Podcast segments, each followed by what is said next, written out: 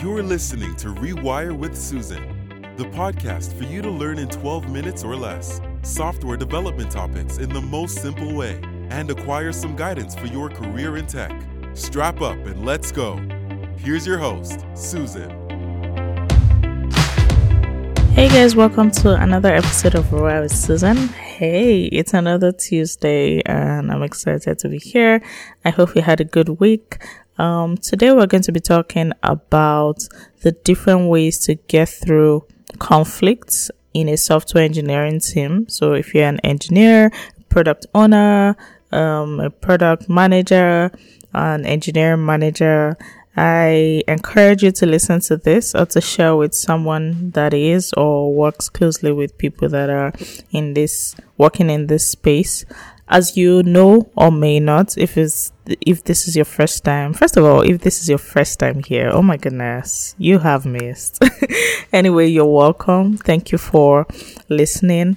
Um secondly if if this is not your first time here um welcome back.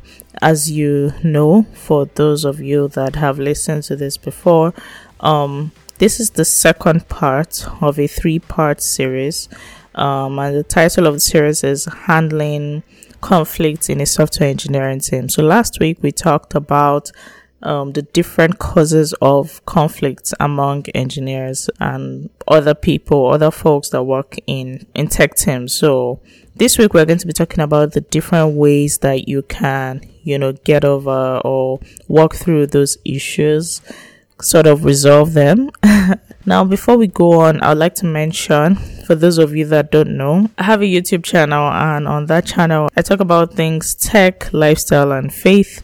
So, um, if you're interested in that kind of content, you should check out the link in the description to see on um, my YouTube channel. Subscribe, share with your friends, like the videos. Um, secondly, I am going to be speaking at a conference by Women Who Code WWC. Um, it's the largest community of tech women all around the world, and I am going to be speaking on one of our amazing topics um, improving communication for the introverted engineer. Um, if you want to be a part of that conference, there is it's a virtual conference by the way, so you should check that out. Um, it's online. You can register to be a part of the conference. And yeah, so yes, if you're interested in being a part of the conference, just check the description and register um, to be a part of it. Um, so let's get into today's episode. I'm going to be talking about some of the ways to resolve them right? And you know, um, I wouldn't necessarily say resolve because at the end of the day, there's a handful of issues that you can resolve. Not all issues are completely resolved, right? But at least being able to walk through them is important. You know, it might not be something that gets resolved all at once. It might be a progressive, you know, solution. So it's important to also keep that in mind. Okay, so the first thing is you want to detect them early. And this typically applies to both personal and work related issues or conflicts. You know, it's easier for the work related ones because you can spot them in code reviews.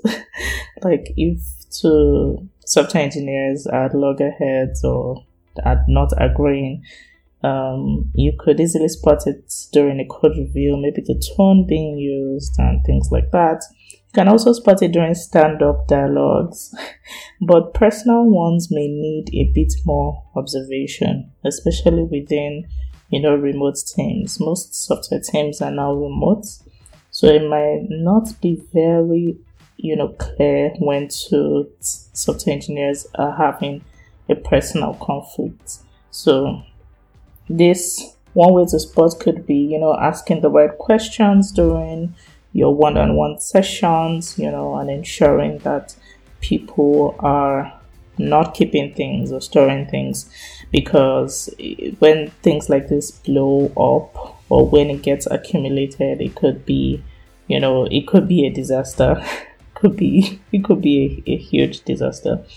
So another thing is bringing up the conversation to a bigger group, right? So, for example, with a conflict that comes about from deciding on the app's architecture, it might be worth bringing up to an unbiased group. So, say other senior developers, a technical engineering manager, someone that is a bit more, you know, senior, or just someone else with fresh eyes. You know, it could even be just other members on the team, you know, to look objectively and weigh both decisions and decide which one is worth taking a risk on, right? Because in most cases, the only reason why there's a conflict in making a decision is because both of them involve some level of risk, right? So um, it, it might be worth it to present it to a, a bigger group, right? To to look into it and make a decision. Now, the third one um, that I think sounds simple but goes a long way is hopping on a call as opposed to being a keyboard warrior. Now, many people don't really get excited when they hear, Can we hop on a quick call? It's like, oh my goodness. No, we can't hop on a quick call. But yeah, sometimes, you know, hopping on that quick call makes a, a huge difference, right? This has happened to me a lot of times you know, and it usually applies to pull requests. You know, when someone has comments and reviews all over the code and you have to answer them, sometimes the true context of what you're saying and even the tone might not be clear with text. So, for example, someone might be saying something like, um, just picture this. Um, so, no, can you take a look at this link for more insight into how it is used?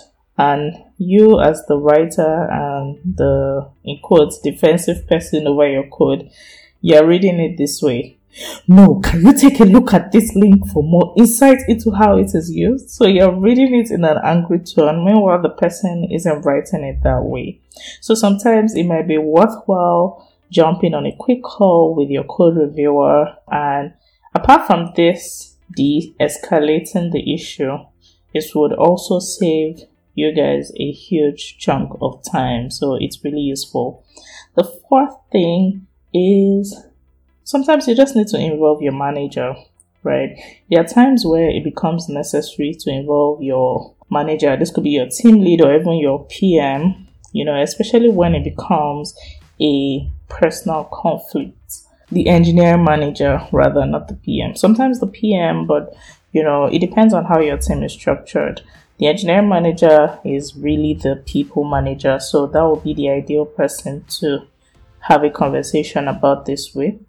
But yeah, um, if you see that it could affect you, this conflict could affect you in the future, or you even see that what the person in question is doing could affect other people, it might be wise to bring it up because, really, in a lot of cases, you might even find out that you're not the only one having that complaint. So reporting it would go a long way. Another thing to do is bringing in the leadership or HR.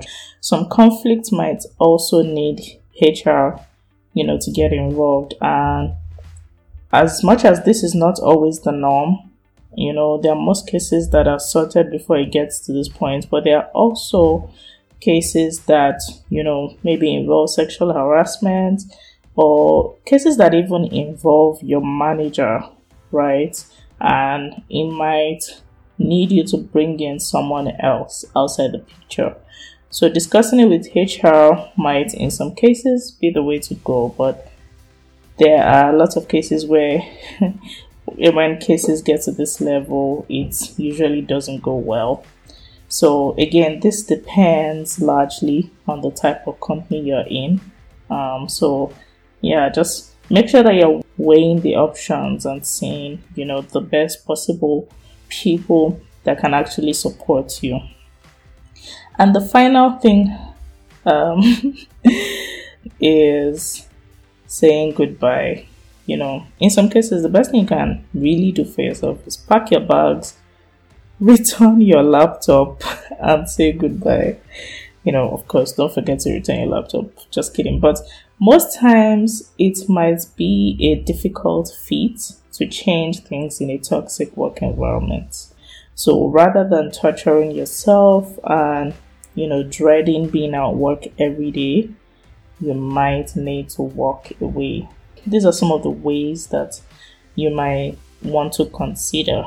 So, we're going to put a pause here and um, continue next week. I hope you've learned a thing or two about resolving conflicts within your team. Next week, we're going to be talking about some things to keep in mind when having conflicts resolving conversations.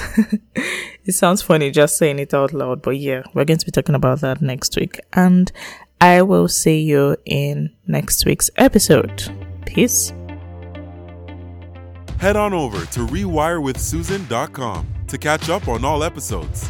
And don't forget to subscribe to your podcast player and drop a review if you like this show.